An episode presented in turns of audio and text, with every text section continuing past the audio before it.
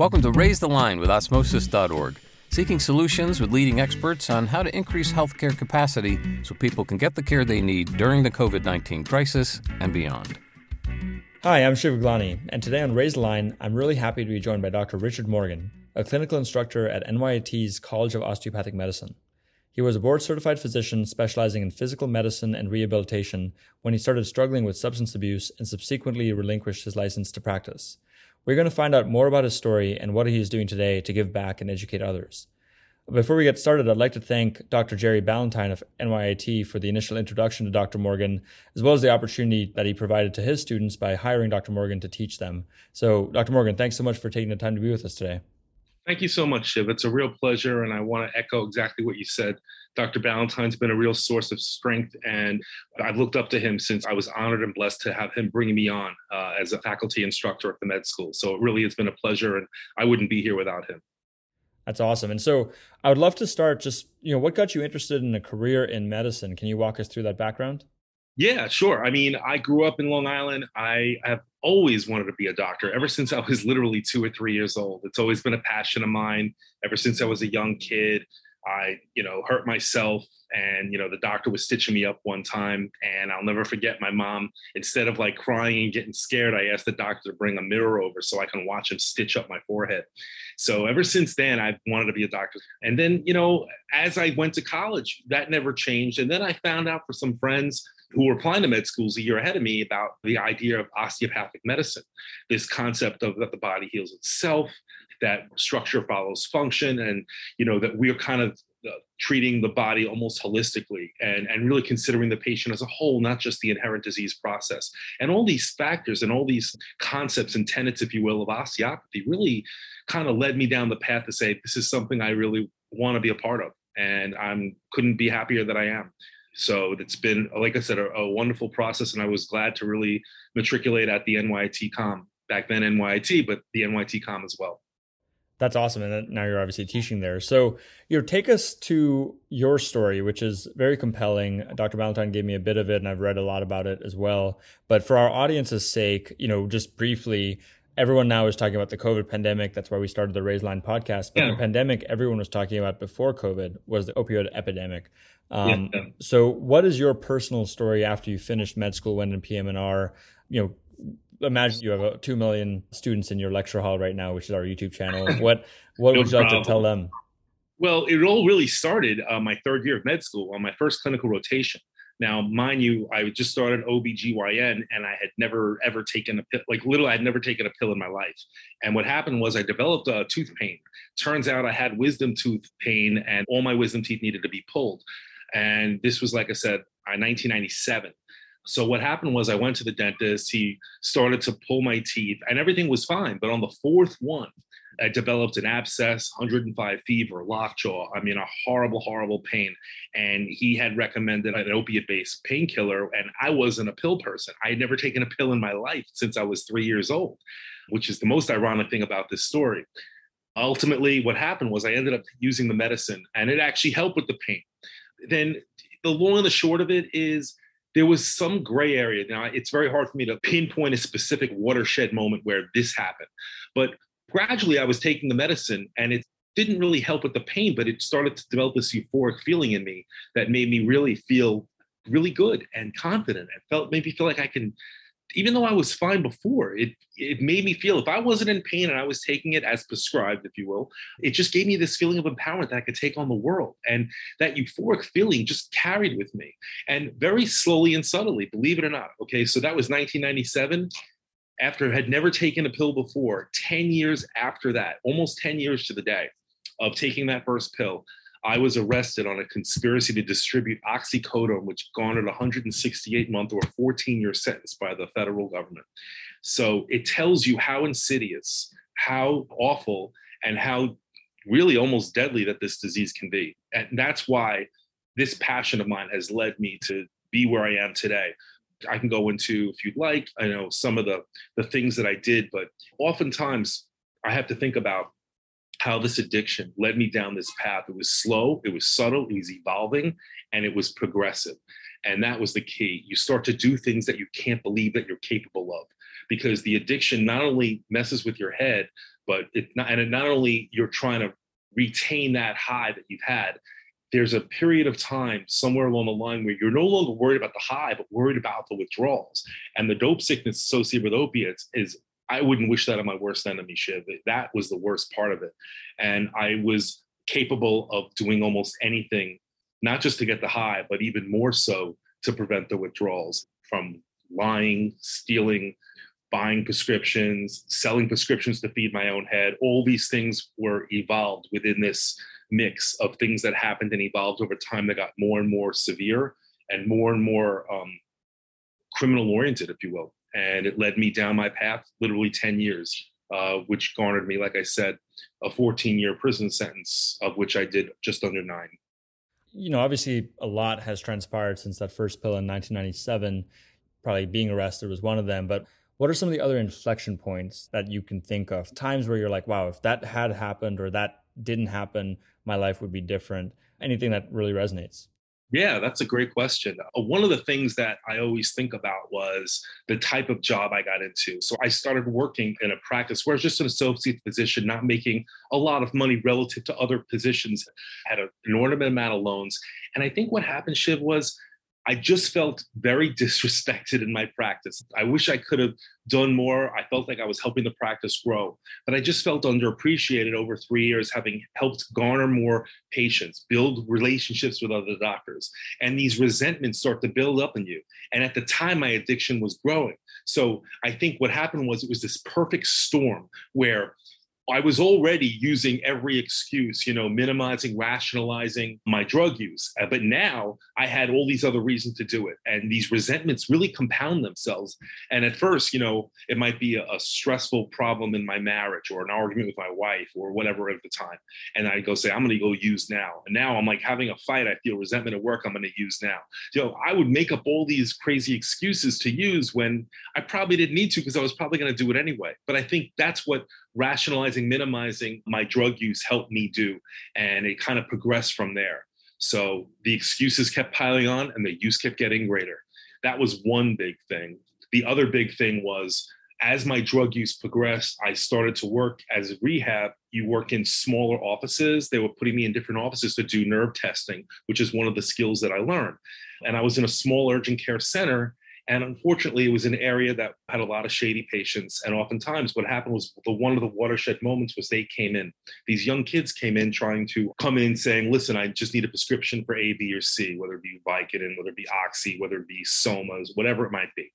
And at the time, because my judgment wasn't as great as it could have been, they would start to throw all this money at me. And I would first I said no, but then what I did was I rationalized, justified, and minimized in my head I can use this money to pay for my own scripts. And that's how I did it. And that was one of those watershed moments, Shiv, in my life that led me down this the dark criminal path, if you will. And that's where things started to take off. Even if I only minimized it by using, you know, a certain number of patients to do it, but that was really where everything went ahead. And I, I often regret, don't get me wrong, but I think everything in life does happen for a reason. And me being here and all the positive things that have happened in the past four years for me, um, I try not to look back on the regrets as much and really just look at the positives and how I can help others. That's incredible. And that's like the, the 10 years from 97 to 2007. And then, you know, things are rarely linear. Like there's obviously a zigzag path a lot of people take. But can you take us to any watershed moments when you were incarcerated that helped you turn around to get to the, the clarity and the point you are now where you're actually teaching students and helping them recognize symptoms in their classmates and maybe avoid similar situations? Yeah it's funny. The first week i was arrested i was in a jail cell in long island. Uh, it was awful. It was one of the worst experiences of my life and I said to myself, as horrible as things were, as low as I was, losing everything my job, my family, everything that I had in front of me, that everything was looking so promising for me, especially me being that good son who became the doctor, and all these things were happening to me. Once I hit the federal prison, I said to myself, I'm not going to feel sorry for myself because no one else is. And I said to myself, I've just spent the last 15 years of my life educating myself, building my knowledge base, learning all these things, studying for four years to develop and hone my skills. I don't want to lose that. So I want to find some way, some way, shape, or form to help maintain those skills, if not hone them while I'm in prison. And that's what I did, Shiv. Literally, I hit the ground running. once I got into prison. I never wavered from that. And literally from the first week, two weeks, I started to develop relationships with other physicians in there and even like staff and what happened was I got a job in the recreation department. And this was in Morgantown, West Virginia. And once I got that job where I was there for six and a half years, I became the recreation clerk. And I literally said, How can I maintain my skills and help educate others? So what I did was they gave me the authority to actually create programs for inmates. And I literally was responsible for creating an entire curriculum. And I taught many classes that I actually wrote the curriculums for, including men's health, nutrition, a Get Fit fitness class that was like a, a Fitbit sort of thing that you have now. Uh, but we obviously had a written version of it. And I taught some other wonderful classes as well. And the students and the inmates loved it, you know, and they learned so much. The nutrition was the best because everyone's trying to stay fit in prison. Um, and I was able to really hone those skills, my education, my teaching skills. I got research from them. My bosses in there really, you know, appreciate what I did because hey, it makes them look good too, to be honest with you. But you know, that's what helped me get through my time. And I never stopped doing that from teaching to grading to being involved in I also started a diabetic fitness class. So I was really very involved in the prison system. And I said, even if I don't, I'm never going to give up pursuing my goals of retaining and restoring my license, but I felt so much better knowing that I made the most of my nearly nine years in the federal system doing something positive to help others. And it really has made a difference for me. That's incredible. I actually didn't realize that you had started teaching and developing these curricula that and now that's currently what you're doing at NYIT. So maybe while we're on the topic of you as a teacher, what are some of the things that right now that you're teaching your students and can you put us in your classroom basically? Yeah, absolutely. So I was brought on as a full time clinical instructor, and I teach a class called DPR 1 and 2, which is first and second year students.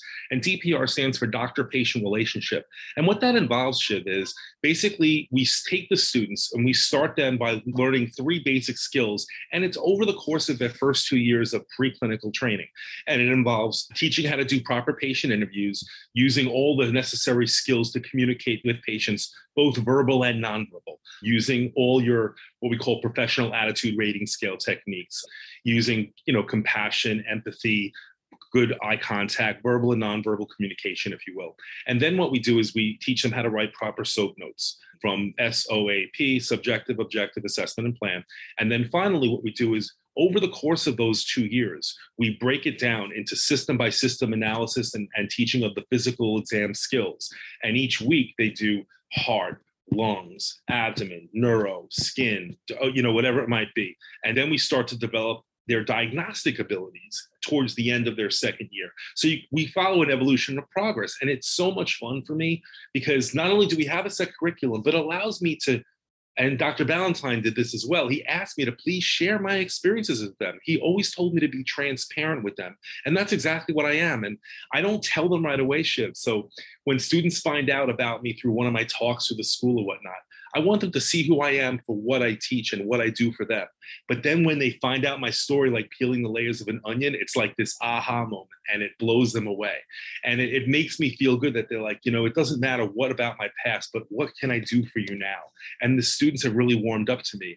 And it's been such a blessing. And the best thing is, and I just found this out, Shiv, is I'm only been there one full year and I have just been named the coordinator of DPR1 my director of family medicine just made me literally it happened like this week. So I, I, couldn't be more blessed. I'm like who am i? I'm like i've only been here one year full time but they told me specifically Shiv, dr morgan the students love you you're engaging you're young which you know i'm not that young but and they said we've had the full faith in you that you can accomplish the job. And it, it really made me feel amazing. It really did Shiv. Um, so whatever i'm doing i'm just going to keep on doing it that's awesome. No, clearly you're very dynamic and congratulations on that announcement this week. Thank you. So, obviously, we are very interested in knowing, as our audience are primarily future clinicians and caregivers or currently providing care. And there's a lot of talk around the opioid epidemic, but also burnout among clinicians, uh, clinicians who are dropping out or getting addicted to substances right now because of physical or emotional pain that they're going through, especially with COVID over the past 18 months you know, what are some of the things you want our audience to know about opioids, about preventing burnout, any of those kind of topics? That's a great question. And I'm glad you asked because one of the things that I really try to focus that I want the students to engage on, especially students and residents, is to be able to recognize specific signs and symptoms of addiction.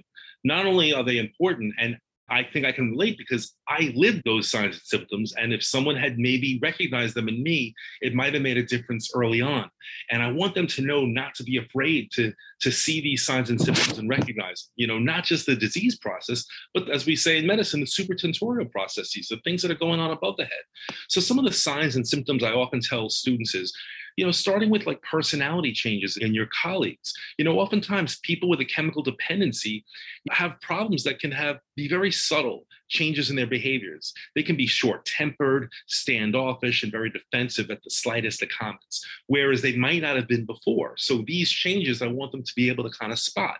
And second thing is hygiene. You know, people come to work unkempt, poorly shaven, oftentimes maybe not even showering due to sleep, and, and they'll notice these things. And they might also try to keep distance from other people, knowing that they don't look their best. Again, these hygiene things, it's not just enough to say that they're always like that, but these changes that occur relative to the way they were before their chemical dependency. Third is like latenesses and excuses. Oftentimes they'll show up late for call, late for rounds, um, on call duties. Um, they'll have excuses that don't always seem to kind of align with their normal routines, if you will. You know, people making up excuses, you know, and I hear these stories all the time. I can't make rounds, I'm hungover. Meanwhile, they're either still drunk or still using. So it, it goes down to a lot of these things as well. And then finally, some subtle signs of active using. You know, they'll take frequent bathroom or rest breaks. Um, they'll show signs of drug use that maybe can be picked by an ardent observer, such as pinpoint pupils, sweating or diaphoresis, urticaria, constant itching, or even abdominal cramping and headaches. And a lot of these can also be above signs can be led to a presumptive diagnosis. So if you take all of the totality of everything I just mentioned and you put it in a bowl and you see where this healthcare worker was six months ago to now, and you see a lot of these changes, this is something that should raise red flags in people. And that's really what I want to impart in people to be able to recognize these things because they may be subtle. They may be very subtle because trust me, doctors are very smart. They know how to get around these things. I got away with it for a while, but obviously that stuff catches up to you. But I want them to be able to recognize it the way it wasn't as recognized in me right away. So those are some of the things I wanted to impart.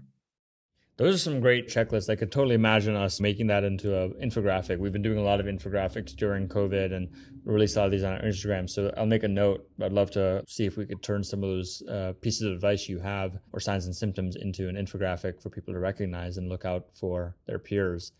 What are some of the things you would like to do to change our education system, whether that's prison education, K 12, medical school, so that we're all addressing the opioid epidemic better or other anything else any other changes you'd like to see?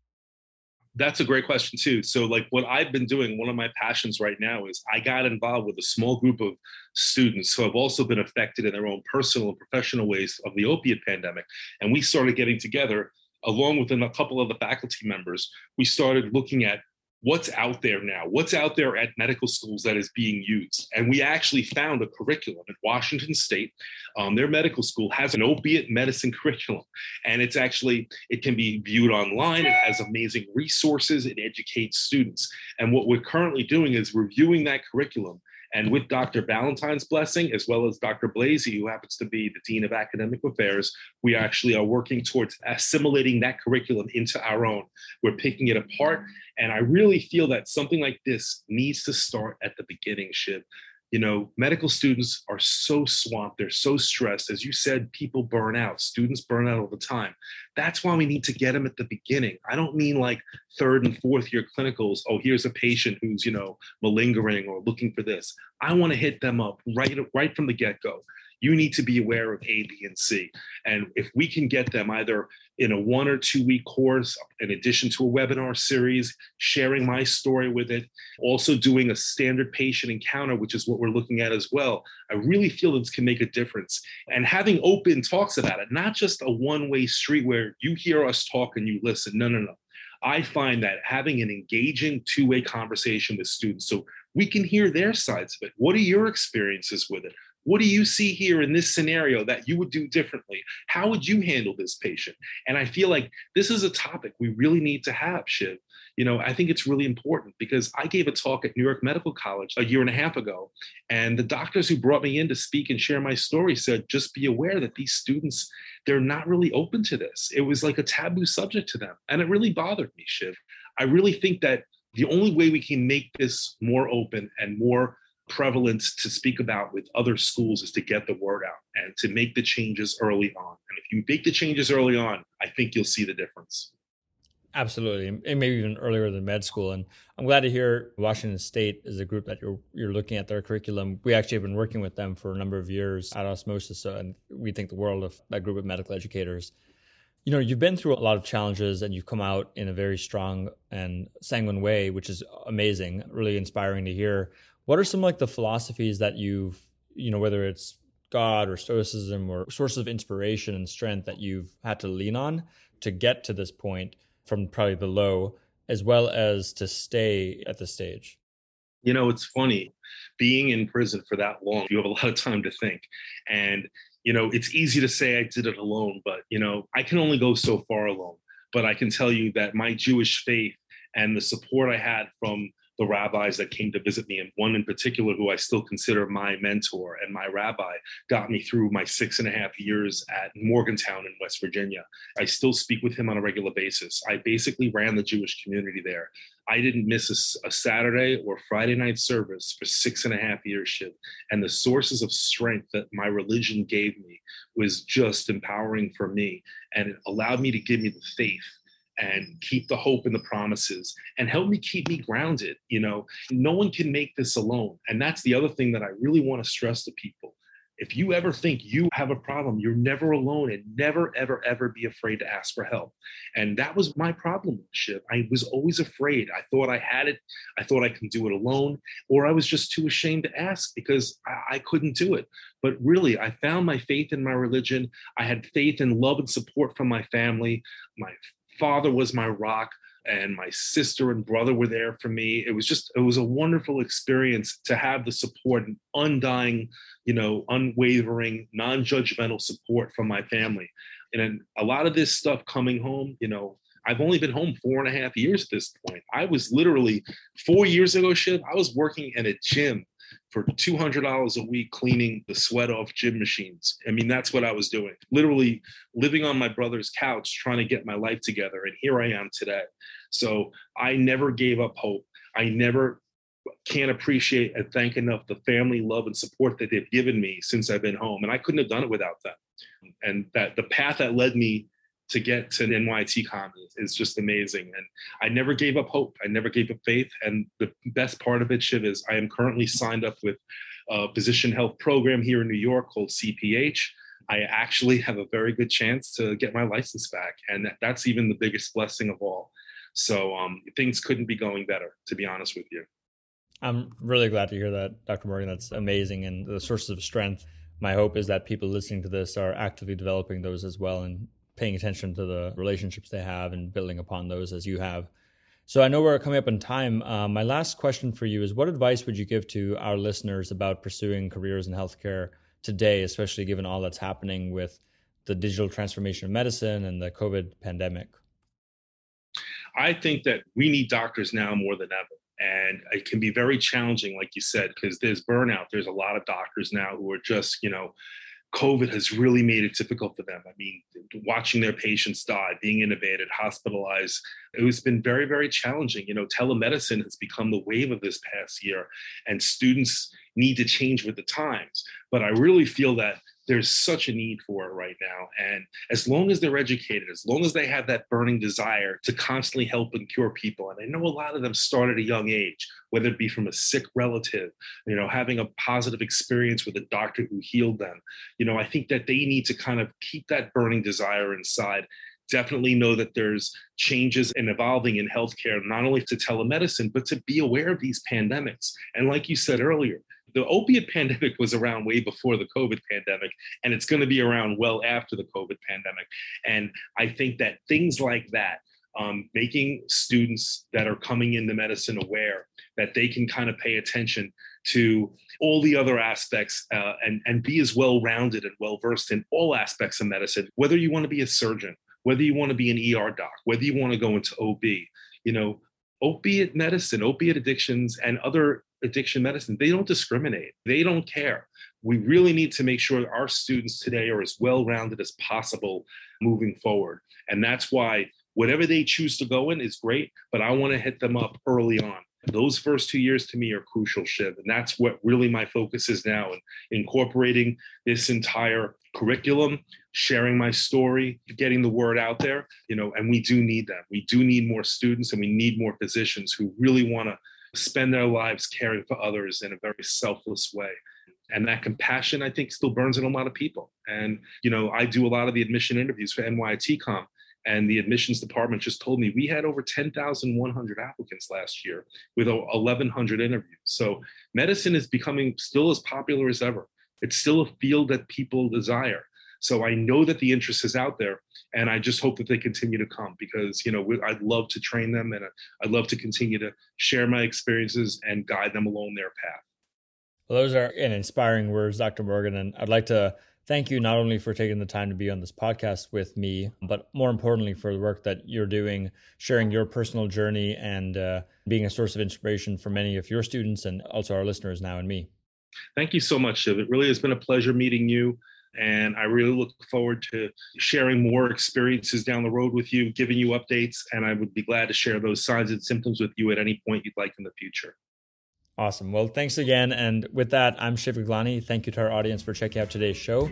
And remember to do your part to flatten the curve and raise line. We're all in this together. Take care.